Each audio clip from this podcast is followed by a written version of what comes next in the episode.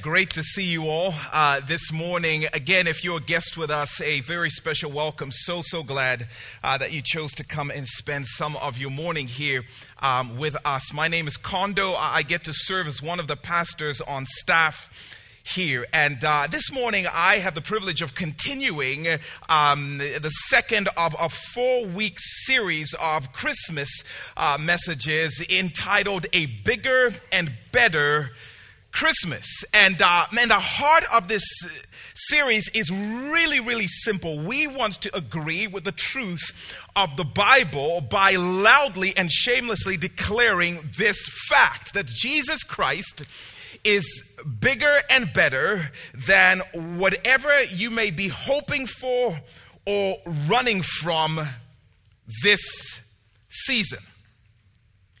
Jesus is bigger and better than whatever you might be hoping for or whatever you might be running from this season. And uh, to see that, we are looking at a number of different stories in the New Testament in which people who are searching, people who are on a quest, have an encounter with Jesus that alters their life forever, and in which he offers himself to them as better than whatever it is that they might have been searching for. So this morning, oh man, Jesus is going to meet a sketchy woman.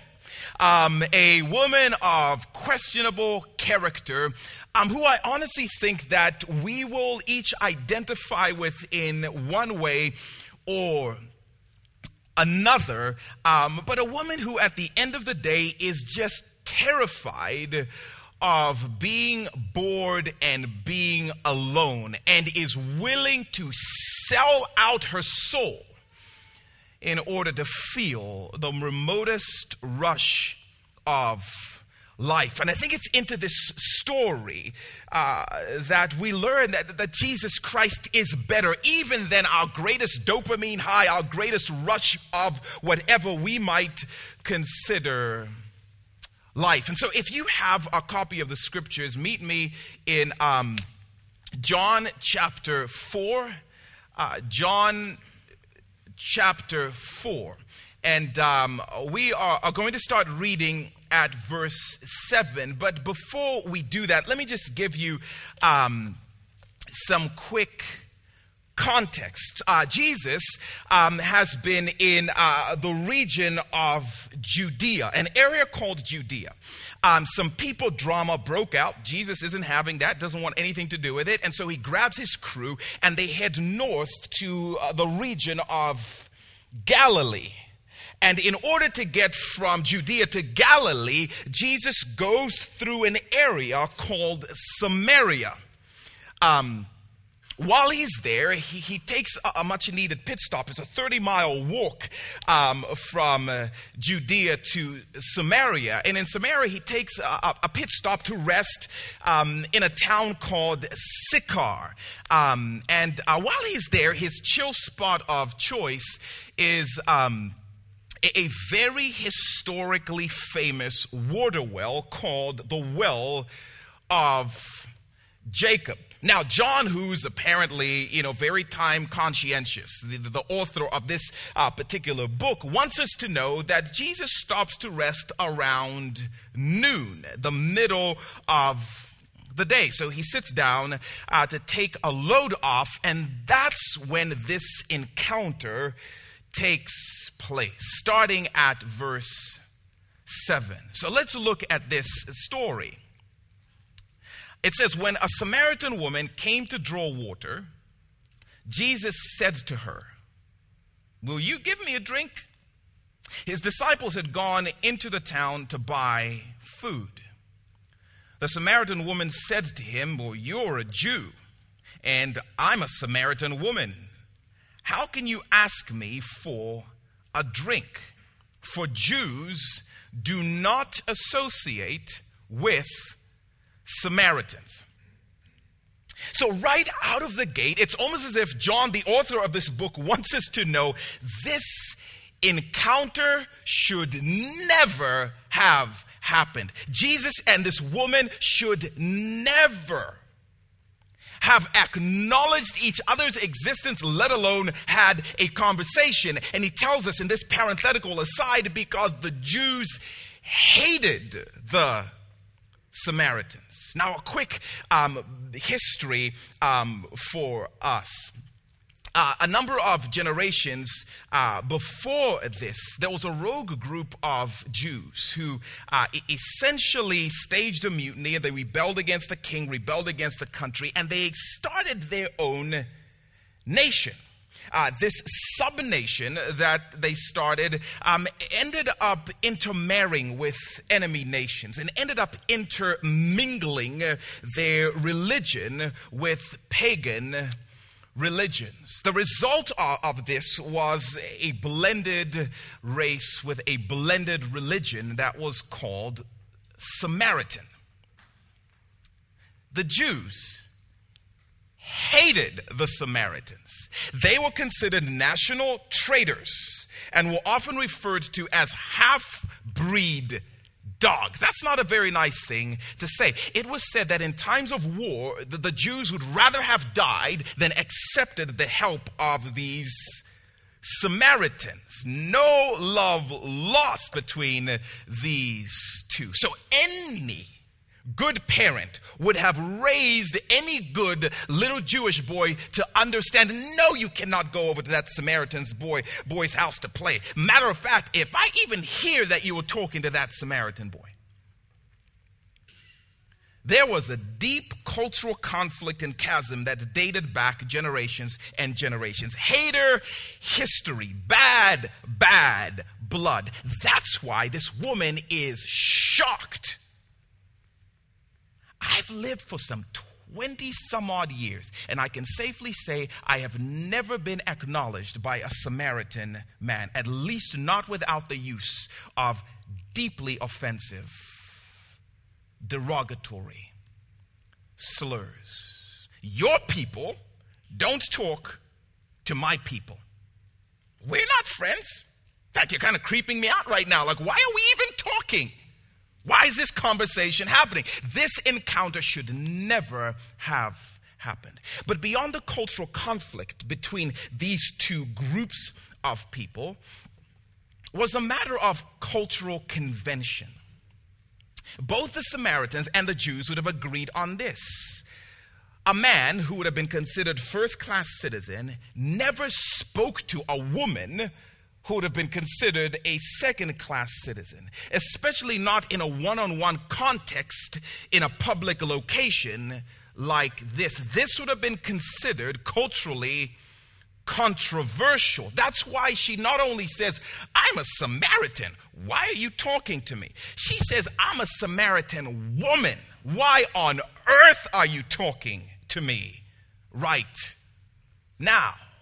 Because this encounter should never have happened. Cultural conflict, cultural convention, cultural controversy, all reasons why this should never have happened, except for the simple fact that Jesus wanted it to happen and made sure this encounter happened. If you're going from Judea to Galilee, Going through Samaria was the most direct route, but because of the history of hate between these two groups, the majority of Jews would walk around Samaria just to avoid the vaguest possibility that they might run into one of these half breed dogs. Jews didn't go through Samaria. And yet, if you read verse 4 of this chapter, it tells us Jesus had to go through Samaria. And as you read between the thinly veiled lines, you start to get the very clear sense this was a deliberate detour. Jesus came to Sychar specifically to seek her. Now, that was, by the way, for anyone who thinks that pastors only work on Sundays. I, that took me a little while to come up with, so somebody better send me an encouragement note a little bit later on. But regardless, this was a deliberate detour. Jesus wanted the encounter that should never have happened to happen, and he made it happen. And I love that.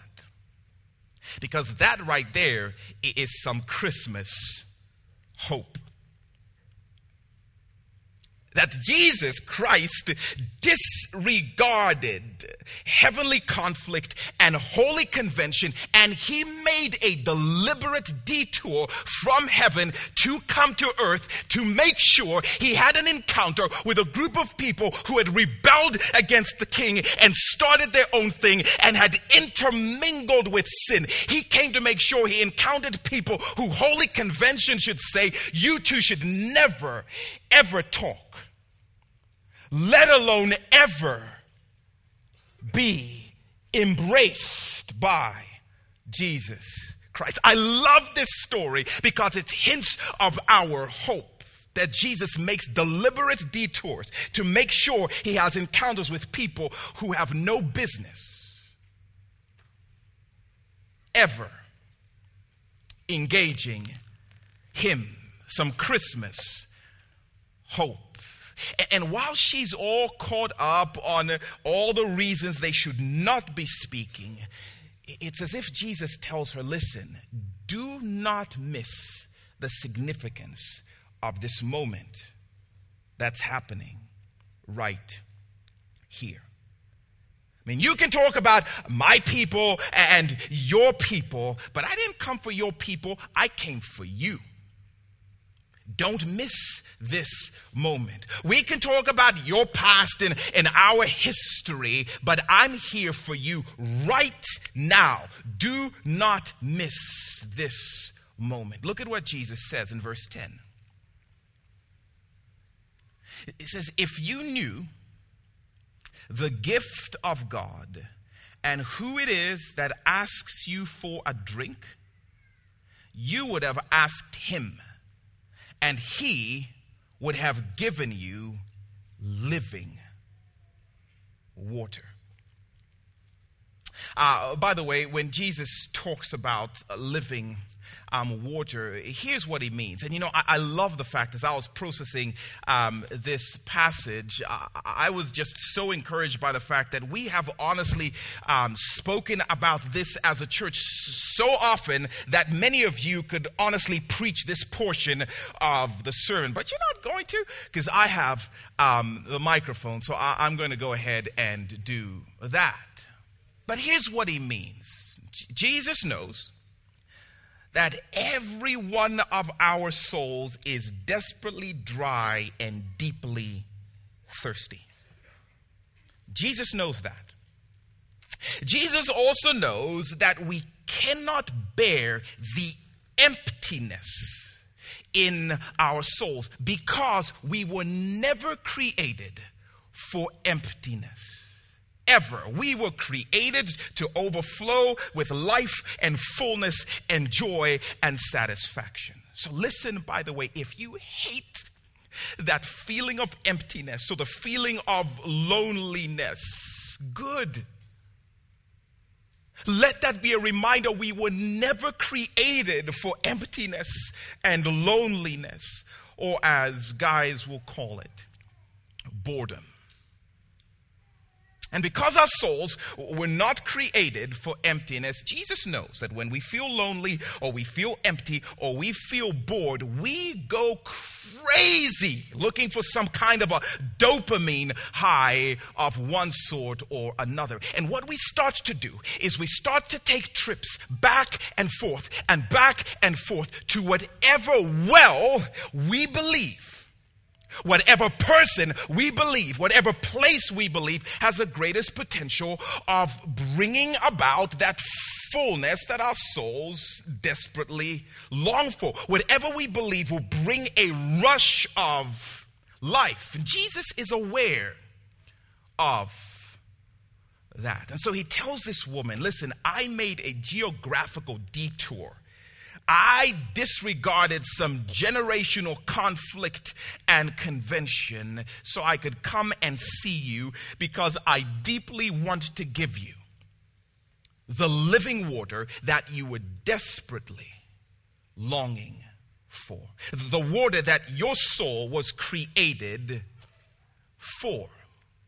But here's what Jesus says, which I think is so powerful. I've come to give you this living water, but I want you to ask me for it. I want you to ask me. And the fact that you want to talk about conflict and convention and our people and our past tells me you have no idea in whose presence you stand and how significant this moment is. Because if you knew in whose presence you stand, you would ask me, and I would give you living water. You would ask me to fill your soul with what you desperately need the most. Please don't miss this moment. Ask me. And by the way, so much like many of us is this lady.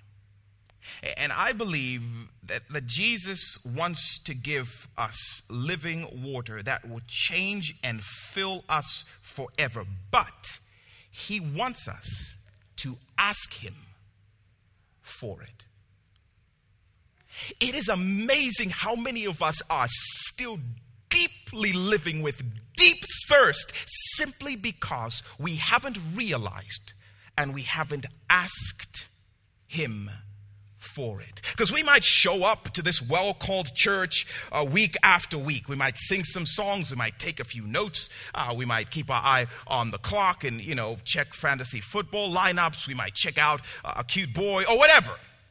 But never ask Jesus for the very thing that he longs to give and the very thing that our hearts were created for. We can be in the same vicinity as him week after week and never ask him. And Jesus would say to us, Do not miss this moment because if you realize whose presence rests among his people here this morning, you would ask me and I would give you living water. But please ask me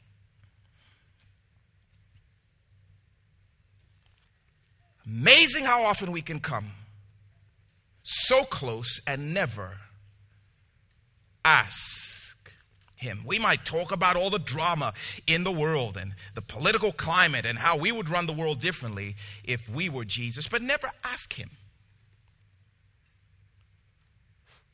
for living water, the thing our souls thirst for. We might wallow in our past and we might be very aware of all the reasons I shouldn't even be in church right now. And Jesus really should, should never even consider uh, talking to me, but we never ask Him for life.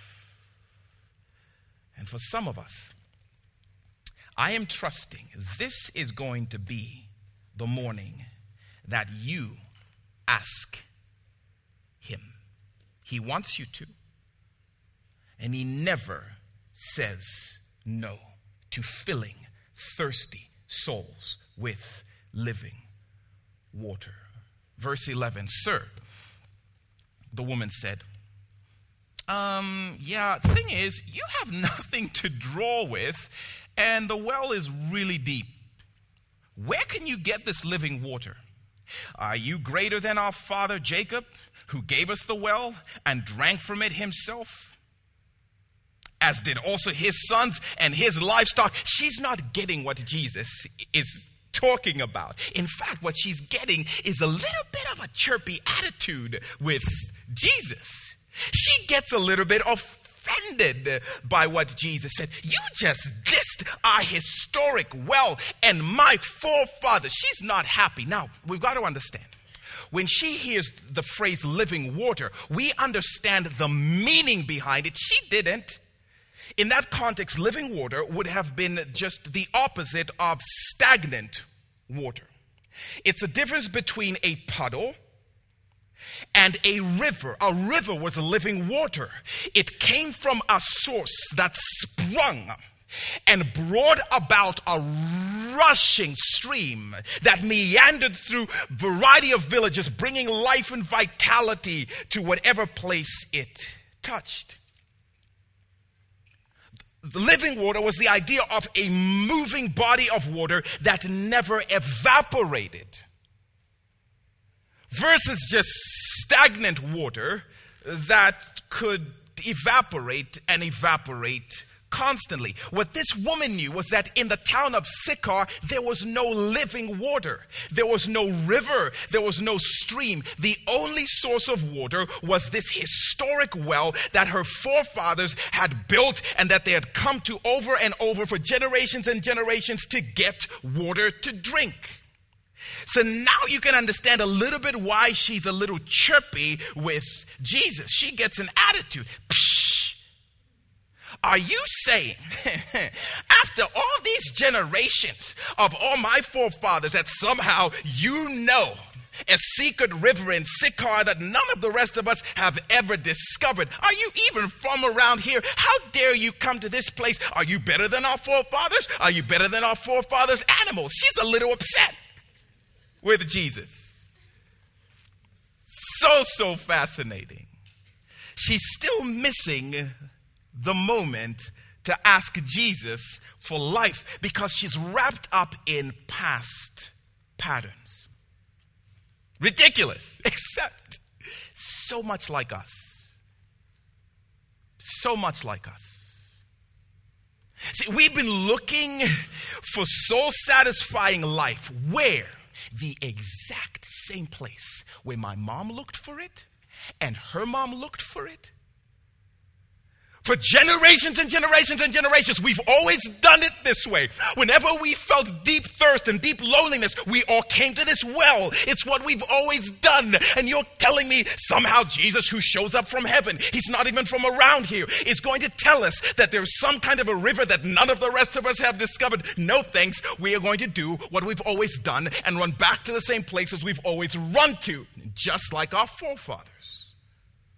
It's what we do because it's what we've always done. You go to school, you get a job, you buy a house, you get in debt, you get a spouse, you have some kids. And your soul is satisfied. It's the American dream. Get on the track. It's what the generations before us have done. And for some of us, we've never even stopped to ask, why am I on this track? Why am I at this well? Well, our forefathers have always done it this way. Duh, duh, Jesus. It's just the way it is. And then we're surprised when we end up with midlife crisis when we realize, oh my goodness, it didn't work. Will you eat away your soul's emptiness? Duh. It's what our family has done for generations. Well, of course, you just buy a bigger one. You just swipe the credit card. It's what we do.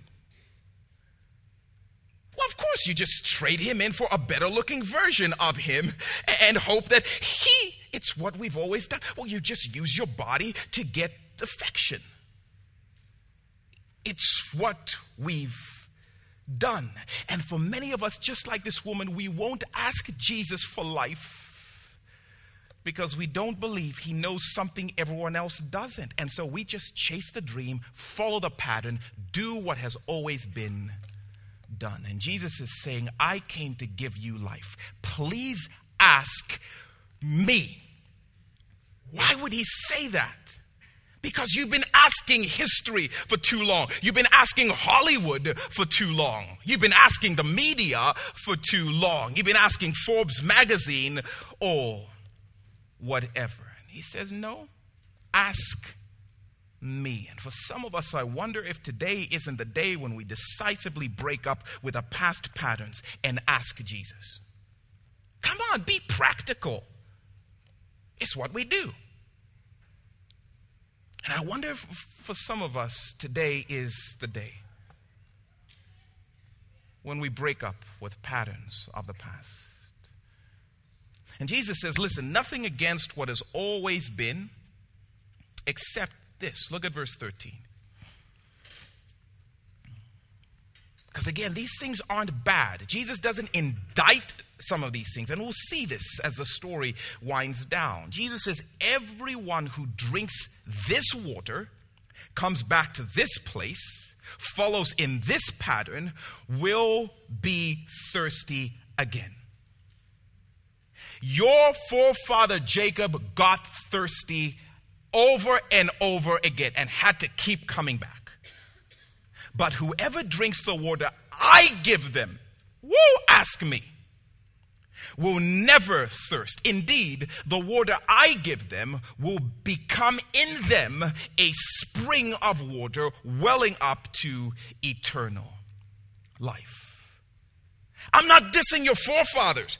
I'm just made them myself. In fact, Jacob is my great great granddaddy, but we're not even going to talk about that.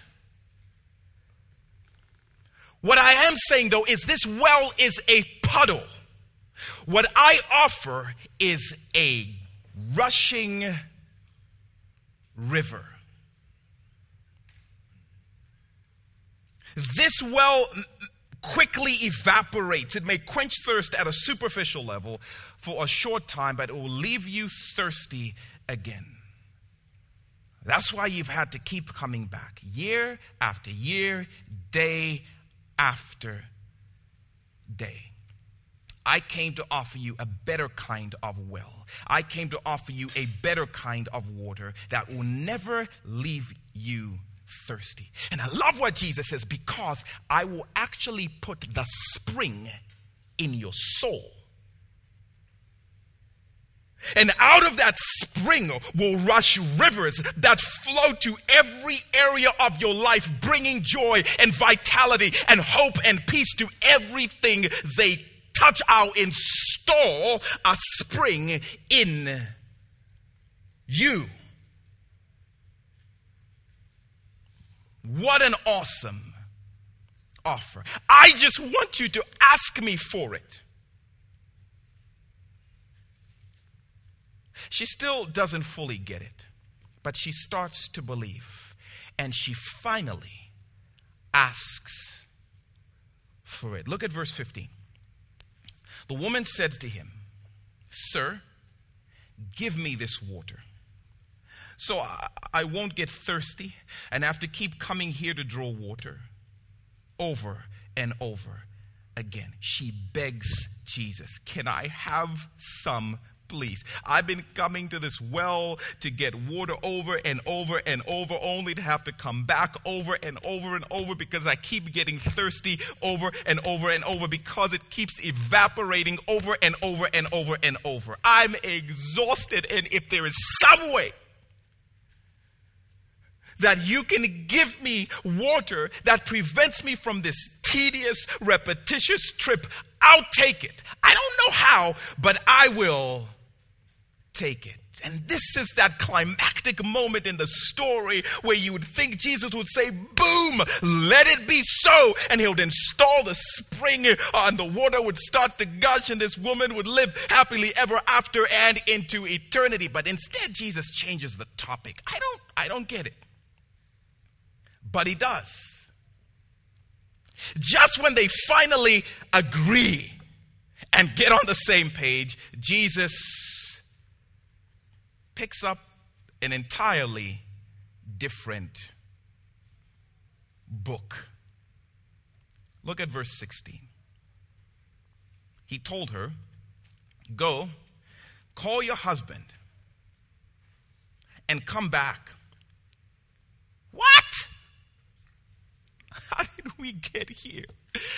I have no husband, she replied, kind of personal and intrusive, but whatever. I have no husband. Jesus said to her, You're right. When you say you have no husband, the fact is, you've had five husbands, and the man you now have is not your husband. What you have said is quite true. They're getting along now, just agreeing about everything. And with that, Jesus' brilliant point comes into view. This is what Jesus has been getting at the whole time. He is not changing the topic, he's not switching channels, he's just getting to the point. Go and bring your man. Like, mm, why my man? Because you have grown to believe that a man is your well. Go and bring your man. Ooh. This trip that you take day after day to come back to the same well that your forefathers came back to day after day. This is just a picture of the way you've been living your life year after year after year. Whenever you experience any semblance of thirst, any semblance of loneliness, any semblance of emptiness, you have rushed to the well of the next man hoping that a moment of snuggling or pleasure or whatever is going to finally bring about the fullness that you long for. So, relationship after relationship after relationship, you've been coming back year after year after year. In fact, you've had five husbands. And the guy you're shacking up with now is not your husband.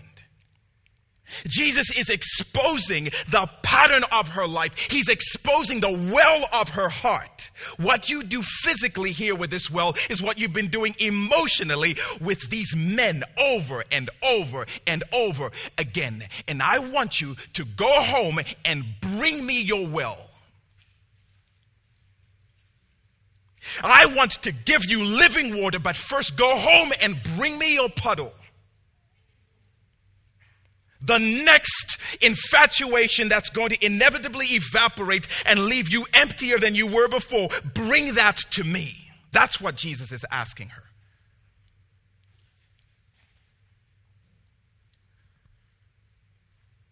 What a profound way to go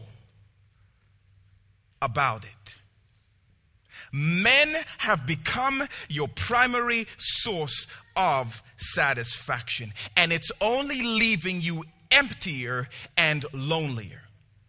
And by the way, one of the ways we know this is because John apparently is time conscientious and he wanted us to know that this happened around noon. Noon? That's interesting.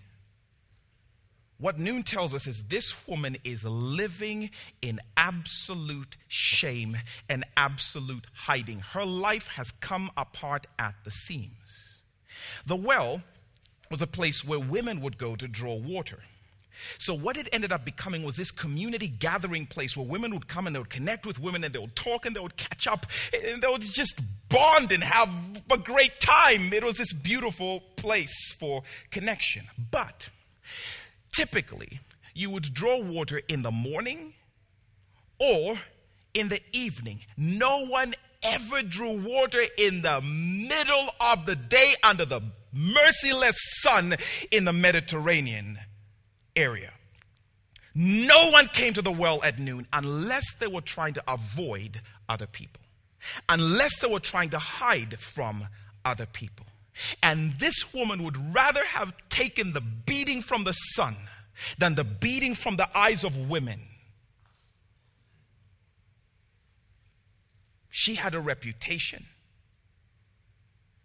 She had lost relationships.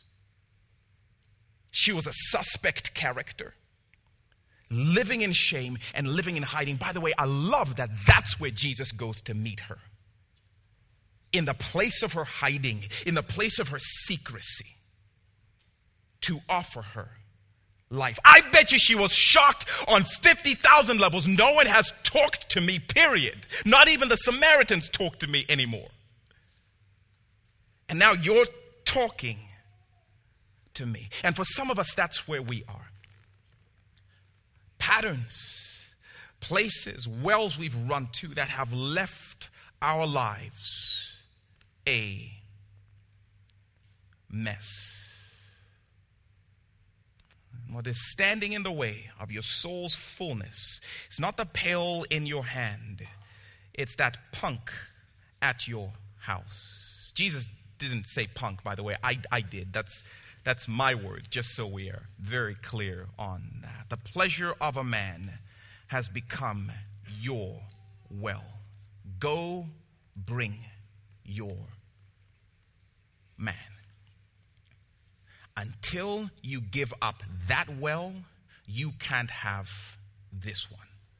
But It is your choice.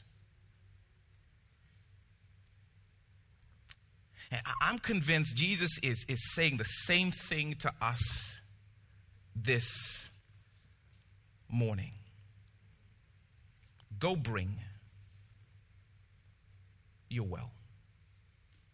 Give up your source. Bring it to me.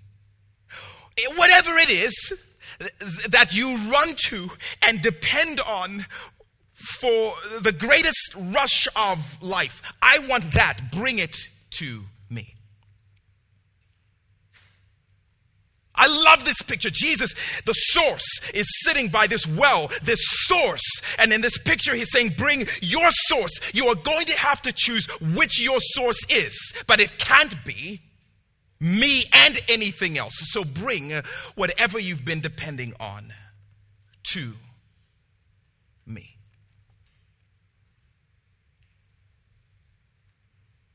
For some of us, it is uh, like this woman.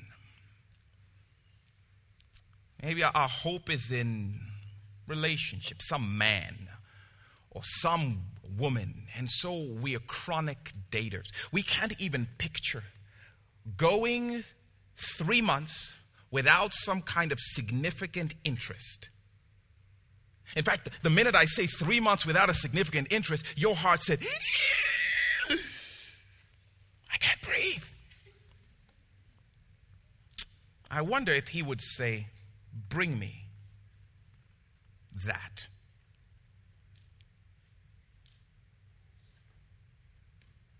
We trade one relationship for the next in hopes that the next one will finally do it. And like this woman, we just go back over and over to the same well, the same way generations have done it, the same way Hollywood does it, the same way.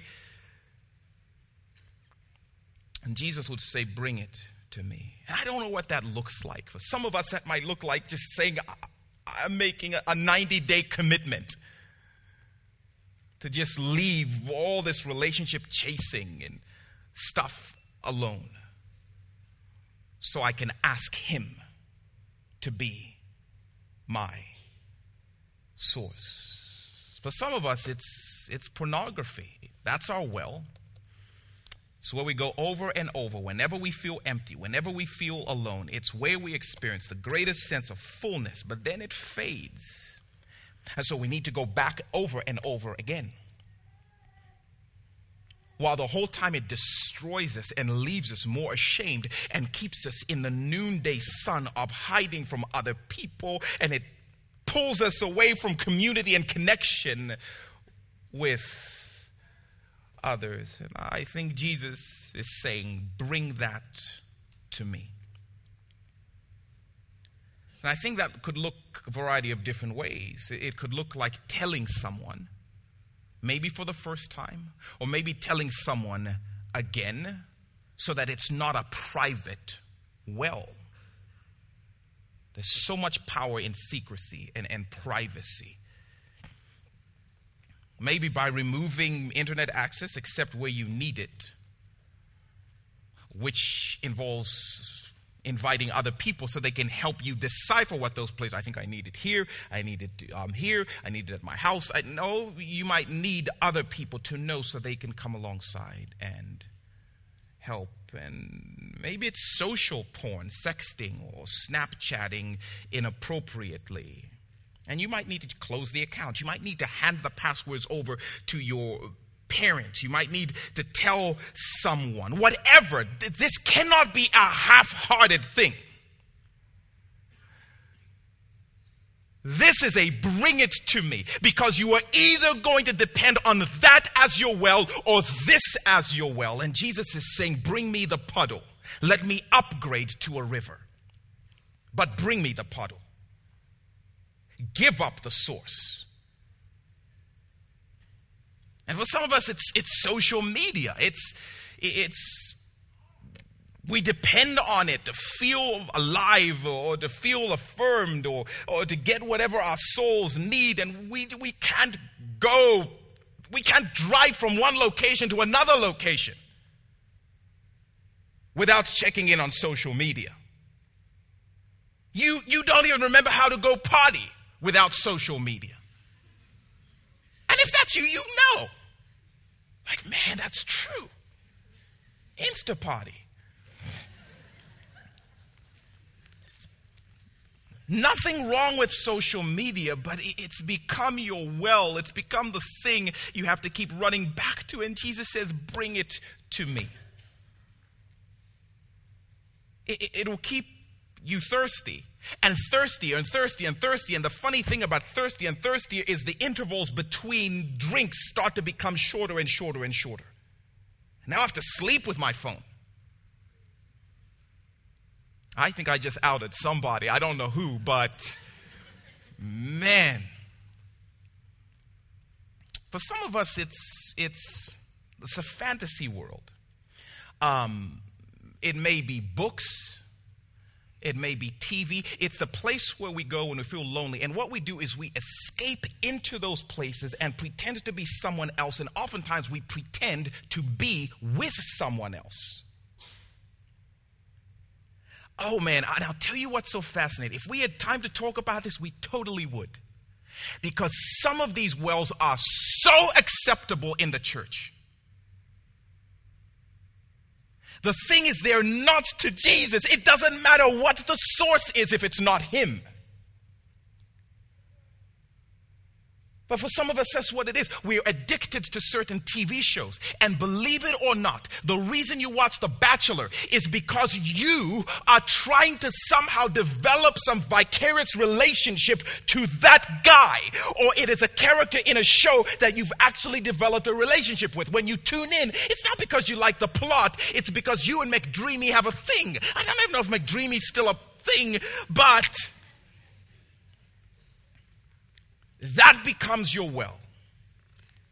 And you can binge for hours, and there's nothing wrong with a show, but for you, it's become the place you go as a first source of satisfaction. And Jesus would say, Bring it to me. Could be food, it could be family,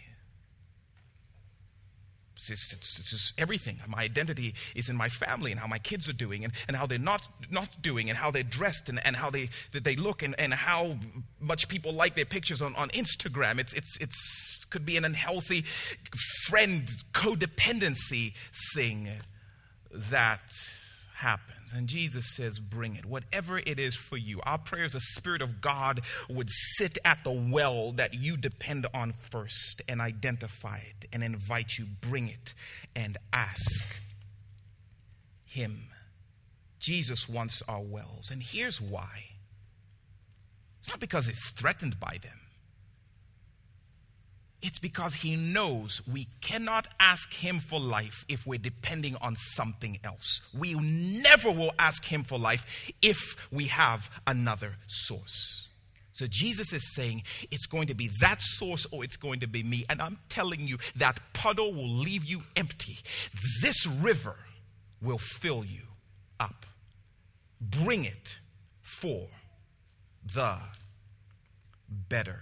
Look at this verse in Jeremiah chapter 2. It says, uh, My people have committed two sins.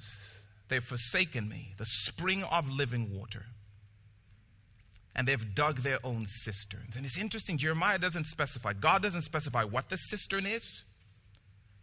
The point is forsaken, and you've dug your own cistern, broken cisterns that cannot hold water. The reason Jesus wants us to bring our wells to Him is because He knows they are broken and leaking. They will leave us emptier than before and destroy us while they do it. He's not threatened by them, He just offers something so much better. And this season, this morning, there's an offer on the table his spring of satisfaction for your evaporating puddle. You can hold on to it if you want. You can keep running back again, but my prayer is that you are tired of the daily, generational rushing back to this same broken place. There's an offer on the table. Give me your temporary fix that wears off, and I'll give you an endless spring that only grows. What's it going to be? This woman, by the way, ended up believing Jesus. And she goes back and tells everyone in the town of Sychar, which I love. This woman who was on the outskirts ends up going back into the city and telling everybody, Hey, I'm talking to you all again. New well, new well in town, new well in town. He never runs dry. New well in town, and as a result of her testimony, many in that town turn over and, and give up their broken wells and rush to Jesus and ask him for life. And many live those next two days while Jesus stays in that town. And that's our prayer is that we would not miss the moment of Jesus sitting in this room. We would not miss the moment to ask Him. We would not miss the opportunity to trade up our puddle for His river, our empty, broken cisterns for the life our souls were created for. Are you ready to ask Him? Do you need to, maybe for the first time, or maybe again ask Him for living water. And if, if that's you, and, and you know I, I need to, to, to ask Him, uh, we want to say this prayer together. Again, I want to show you this prayer so that I don't say pray after me or pray with me and you don't know what we're praying. I want you to see this. Jesus, I give up my source of satisfaction and I ask you to be my source and fill me with your living spring. That's what we want to ask him.